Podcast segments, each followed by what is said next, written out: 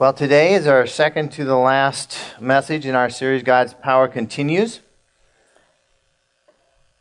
And what kind of power are we talking about as we go through this series?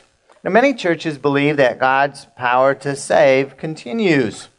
Uh, they believe that people can repent, put their faith in Jesus Christ, and they can be saved. And quite frankly, if a church doesn't believe that, uh, they're really not an authentic Christian church. I mean, that is really the basic foundation that Jesus Christ still saves people today. In this series, we're looking at the book of Acts. We've seen that God's power to save people continued through the book of Acts and obviously to our day as well. And yet we learn that God's power is available to do more than just to spiritually save someone. In the book of Acts, we've seen God's power continuing to heal people. Just as Jesus healed people, so we see people healed in the book of Acts. We see miracles performed. We see people set free from demonic powers. And so we believe that this type of supernatural power, the power that Jesus demonstrated, the power that was demonstrated in the book of Acts, continues in God's church to our day. In fact, will continue until Jesus returns again. It's something that the Apostle Peter referred to as continuing, uh, the Spirit being poured out until the last days are completed when Jesus returns again. And so, what is the point in God's supernatural power being demonstrated? The ultimate point, we'll talk about some other reasons God does this. The ultimate point is that people would be aware that Jesus is alive and they would turn their hearts over to Him and be saved. It's one way to get people's attention. And so today our message is entitled Power to Heal. We'll be talking about healing, healing of uh, physical or bodily injuries or ailments. It also could deal with emotional or spiritual disorders. Sometimes the Bible speaks of healing when people are set free from demonic influence. The power to heal characterized Jesus' ministry when he, he was here on this earth, and we read about it throughout the Gospels Matthew, Mark, Luke, and John. It's summarized in Acts 10:38. And I'd encourage you to take out a white page in the middle of your bulletin Yes, it's in my bulletin, and it has the outline there as well as the verses written out. On the back side are study questions that relate to the message, and these are something that you can do on your own. Uh, we'll also be talking about these oftentimes in the life groups. I know ours will be tonight as well. Acts 10:38. God anointed Jesus of Nazareth with the Holy Spirit and power and he went around doing good and healing all who were under the power of the devil because God was with him. And so, this is a summary of Jesus' entire ministry. Those who were sick, those who were influenced by demonic spirits, who were under the power of the devil, Jesus healed them and set them free so that they could serve him in freedom. And this power that Jesus had was given to his followers. Jesus said in John chapter 14, this is Jesus speaking. Believe me when I say that I am in the Father and the Father is in me. In other words, Jesus saying, Believe that I am God, that I'm the very Son of God. Believe it. I'm telling you it. Or at least believe on the evidence of the miracles themselves. Jesus did many miracles, and those miracles were a sign that what he said was true. I tell you the truth, anyone, circle that word anyone. Anyone who has faith in me. Are, are you an anyone? Okay, now there's a condition here. It's not just anybody, but it's anyone who has faith in me will do what I have been doing. Referring back to the miracles that he did. He will do even greater things than these because I am going to the Father. And so here we have a promise from Jesus. This is a promise. He encouraged people to believe that what he was saying believe what he was saying on the evidence of the miracles he performed, often healing miracles. And then he goes on to say that anyone who has faith in me will do what? They will do what I have been doing. They will do what Jesus had been doing, performing miracles and even greater things because Jesus was going to the Father. Now, Jesus went to the Father when he ascended back into heaven. And what happened after he ascended into heaven?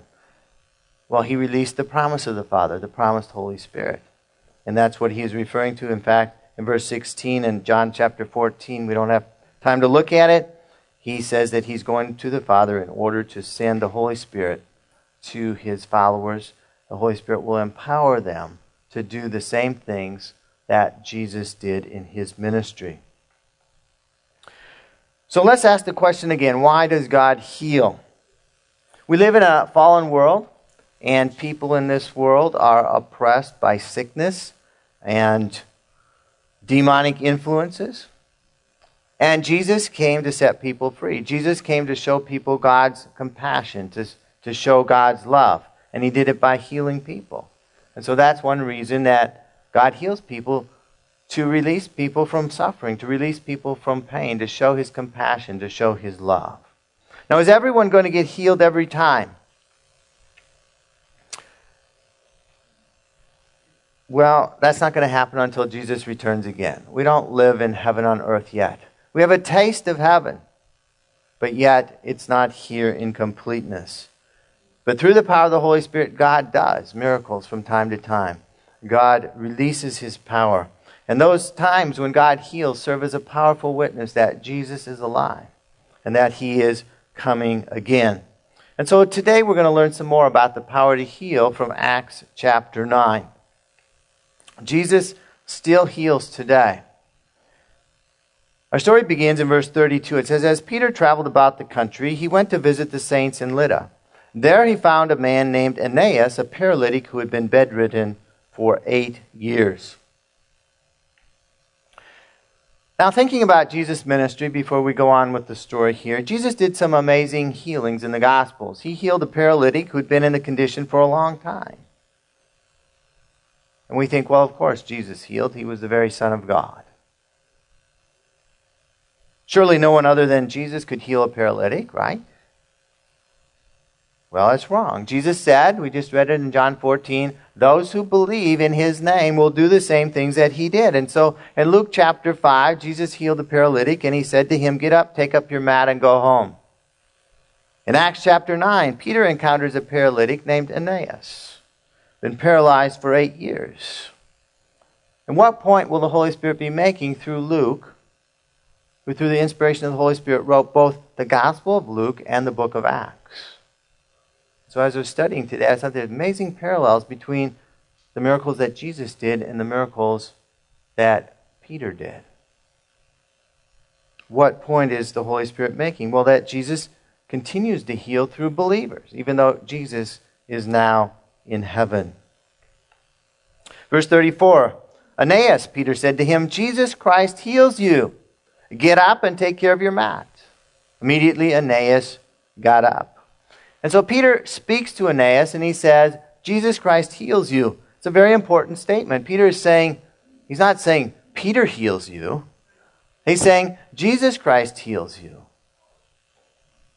The power to heal came from Jesus. Peter was simply a channel through which the power of the Holy Spirit flowed to bring the healing power of Jesus Christ to Aeneas.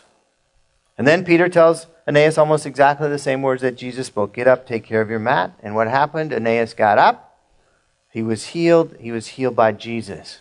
Now, what other effect did this healing bring about? Well, that healing had a wider, uh, a wider impact. It brought repentance in people. All those who lived in Lydda and Sharon saw him, the paralytic, and turned to the Lord. Now, if this guy had been paralyzed for eight years, probably everybody in his town knew about him. He was the guy who couldn't walk, he was the guy that had to be carried everywhere that he went. And so when they saw him healed and walking around, they were amazed. It really got their attention. Verse 35 says, They turned to the Lord. That's just another phrase for repentance. Repentance is turning from your sin asking for God's forgiveness, turning to the Lord, to Jesus Christ, putting your faith and trust in Him. And so the people turned to the Lord after they saw Aeneas being healed. And so the result of the healing was glory being given to God and people being saved. And so the book of Acts here, through the inspiration of the Holy Spirit, is making the point that the healing ministry of Jesus is continuing throughout the book of Acts and will continue through the last days through Jesus Christ Church. of which we are part of today. Now, what effect should reading this story from 2,000 years ago have on us today? Well, first of all, it should build our faith. Because not just Jesus brought healing to somebody, but a disciple, a believer in Jesus, brought somebody to healing as well. And this was a difficult case. This was not Peter laid hands on somebody and healed them of a cold. Okay, they don't record those in the Bible. Uh, does Jesus heal things? Yeah, he heals those things too. But this was a, a difficult case. This was a tough case. This was a case the doctors didn't know what to do about. And so when we read a story like this, we can thank God for what he did through Peter 2,000 years ago. But we should take it further than that. We should ask God for opportunities for you and I to pray for people who are sick, to believe God to do the same kind of things in our lives today. Ask God to give you the courage and the boldness to take advantage to pray for people who are sick. It might happen at your work. Ever hear somebody talk about them being sick or their family member being sick? They come to talk to you, and what can you do about it? Well, you can say you're going to pray about it. In fact, you can pray about it right then. Years ago, when I worked at Monsanto, I mean, maybe it's different today, but they're little cubicles. Somebody comes in and sometimes talks to you too long, can't get any work done. Uh, but they would come in and share their story, what they're going through. Oftentimes, they'd offer to pray for them right there. God gives opportunities. When you hear somebody complaining or grumbling about something in their lives that's not going right, it's an opportunity to, to pray for that situation and see God's power move. God wants each one of us to be a channel for God's power as well, but we have to take advantage of the opportunities that He gives to us. So don't miss out on those because Jesus still, he, still heals today, and He wants to use you and me in that. Now, not only does Jesus still heal today. What, what's tougher than healing a person who's been paralyzed for eight years? Raising somebody from the dead. That's a little tougher, isn't it? Jesus still raises the dead. Let's go on, verse 36. In Joppa there was a disciple named Tabitha, which, when translated, is Dorcas, who was always doing good and helping the poor. About that time she became sick and died, and her body was washed and placed in an upstairs room. So we learn about Tabitha. She was a godly woman, she was a disciple of Jesus Christ. She always did good. She helped the poor. She did all kinds of wonderful things, but she got sick and she died. We know that Jesus raised the dead in his ministry, but but could a follower of Jesus do the same? I mean, isn't that something that only the very Son of God could do? How could anyone else raise somebody up from the dead? Well, according to Jesus' words in John 14, he said that those who believe in him would do the same things he did. And guess what? His disciples of that day and time believed him. And how is that possible? Well, Paul explains that Jesus distributes spiritual gifts. Now, I'll mention what that means in a minute. Verse 38 Lydda was near Joppa, so when the disciples heard that Peter was in Lydda, they sent two men to him and urged him Please come at once. So, why did the disciples send for Peter? Well, first of all, Peter was close by. He was in a nearby town. They knew he was there. He could get over to, uh, to Joppa quickly. But why call Peter? Why didn't they just pray for Tabitha? Well, I'm reading between the lines. No doubt they did pray, and nothing happened. She just lay there. The disciples understood that Jesus distributes spiritual gifts. That's something I don't think we really have a grasp on. Jesus doesn't distribute spiritual gifts evenly. Everyone doesn't have the same spiritual gifts.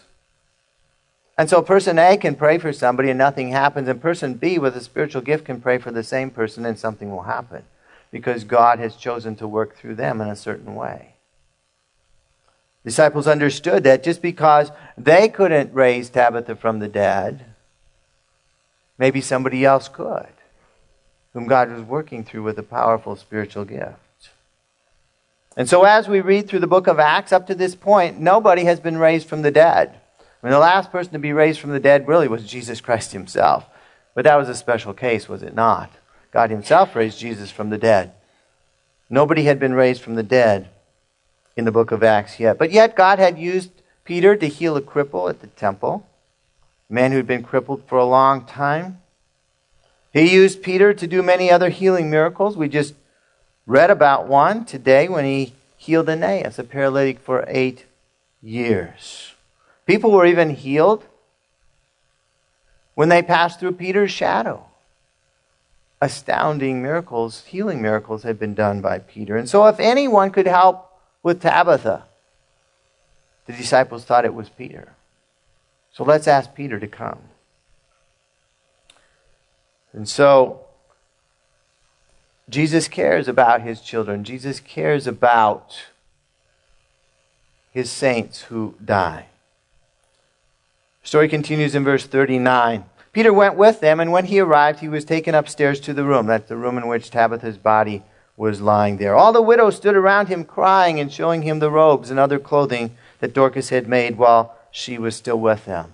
And so everyone in the house was grieving over Tabitha's untimely death. I mean, they couldn't understand it. Here was a godly woman, a woman who'd done so much good, and she got sick and died. I mean, why couldn't somebody have prayed with her and her be healed? Why did she have to die? And so they were very sad. It didn't seem right that she was taken so early. And so I believe Jesus' heart was moved. We read in the Gospels when Lazarus died an untimely death, he had compassion and he ultimately raised Lazarus back to life. I believe Jesus had compassion on this untimely passing of Tabitha. And he was going to do something about it. He was going to use Peter to do something about it. And so Peter was going to next pray in faith for healing. First part of verse 40 Peter sent them all out of the room.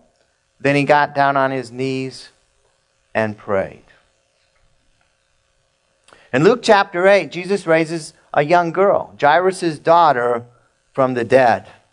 When Jesus arrived to see her, he sent everyone out of the room except the girl's parents and Peter, James, and John. And so Peter had been there and saw with firsthand experience, he had firsthand experience in seeing Jesus raise Jairus' daughter from the dead. And so Peter was following Jesus' example step by step. Now, why would Peter and Jesus send people out of the room? Well, when someone is dead, you need more than the gift of healing. That's too late. Raising somebody from the dead isn't healing somebody, it's much more than that. You need the gift of faith, you need the gift of miracles to raise somebody from the dead. That's in another league uh, of its own rather than just healing a paralytic. And you want only people who are in faith for God to move, who are in faith to God for God to do the impossible for, who are in faith for God to raise her from the dead, those are the kind of people you want in the room with you. You don't want people in the room who are in unbelief. You want to be united, united prayer.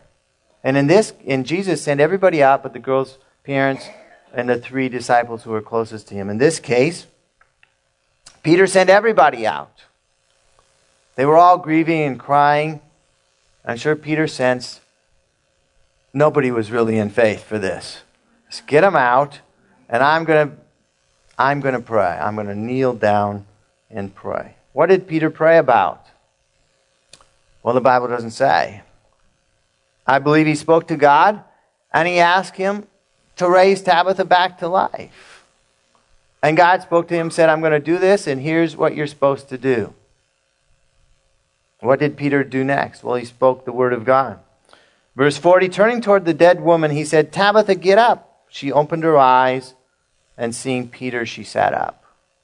In Luke chapter 8, Jesus said to Jairus' daughter, My child, get up. And so Peter here says the same thing. Now, Peter is following Jesus' example, but I, I don't want to give you the impression he's repeating words in some kind of magic formula.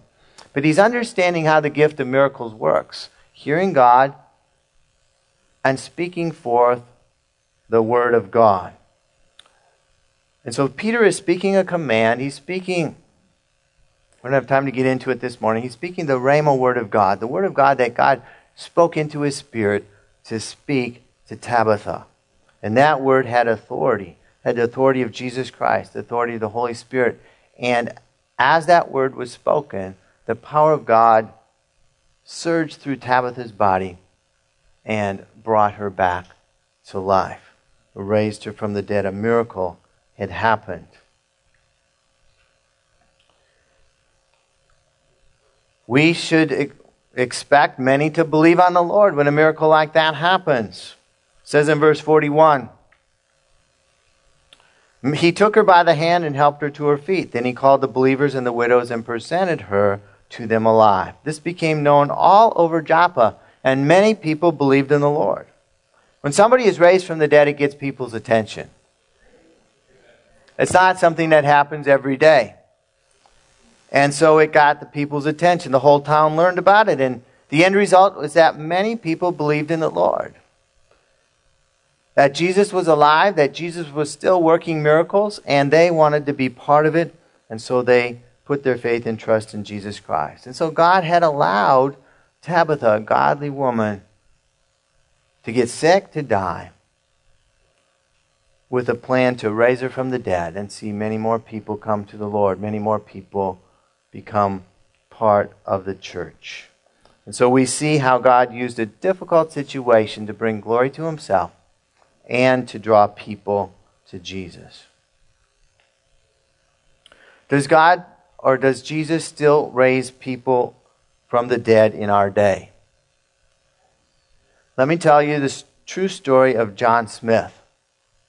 Okay, John Smith was a 14 year old boy who lived in St. Charles County, right here in St. Louis. How many have heard this story already? What? He and his parents were members of First Assembly of God in St. Peter's. They've been members for 21 years. Let me just say, you won't hear this on the news, it was no accident that John and his family were part of a spirit filled church that believed God could still do the impossible, that still believed that God could do supernatural things in our day and time. On January 19, 2015, John and three friends made an unwise decision to go out and play on the ice on Lake St. Louis. They were about 150 feet from the shore when the ice broke and John fell into the icy water. His friend Josh tried to reach out to him and he fell in too. They had a friend on the shore and they called for 911. By the time EMT, EMT arrived, John had disappeared underneath the ice. And Josh was still hanging on, and when they arrived, they rescued Josh, pulled him out, and they began using a recovery pole to try to recover John's body. And they were fishing around underneath the ice.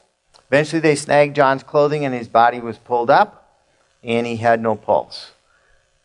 They put him in an ambulance, transported him to the hospital where CPR was started. They did CPR for 27 minutes, and his heart didn't give a single beat. He'd now been dead for 45 minutes. The doctor called John's mother into the room. And he was going to announce to her that her son was dead and this was going to be the official time of death. As his mother, Joyce, came into the room, she began praying very loudly, seeing her son laying there.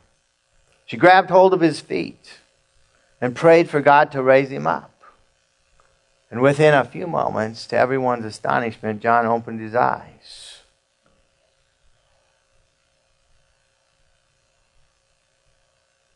Well, he's no, sorry, got it wrong. Within a few moments, his heart started beating, to everyone's amazement. And Dr. Suter, the attending physician, he was still completely unresponsive, called it a miracle. And so his heart started beating. He was immediately transported uh, from that hospital out in St. Charles down to Cardinal Glennon. And at Cardinal Glennon, there was an expert in water accident victims called Dr. Jeremy Garrett. And Dr. Garrett examined John, and he found that he had only brain stem activity. His brain wasn't functioning, and if he survived, he would be a vegetable. He was totally unresponsive.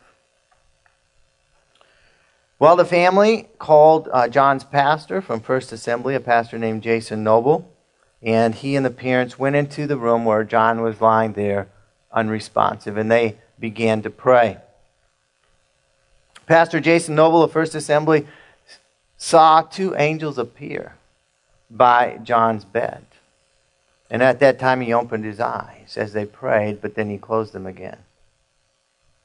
As they continued to pray, Pastor Jason saw thousands of whirling colored lights swirling around John's head. Not, nobody else in the room saw the things that his pastor saw. He was the only one that saw them. And as these lights swirled around his head as they prayed, suddenly John sat up in bed, opened his eyes, and reached out and grabbed their hands. Everyone was totally astounded. And every day, there's much more to this story about what happens when you have raw lake water in your lungs and all kinds of infections and all kinds of other things that should have happened. But as they continued to pray for John, each day he improved. And after 16 days, he walked out of the hospital totally recovered. Dr. Garrett, this expert in water accident victims, uh, was totally shocked at his recovery, and he called it a bona fide miracle. And many people have been saved as a result of hearing John's story. I'd like us to watch a short video um, about John Smith and God's answer to his mother's prayer.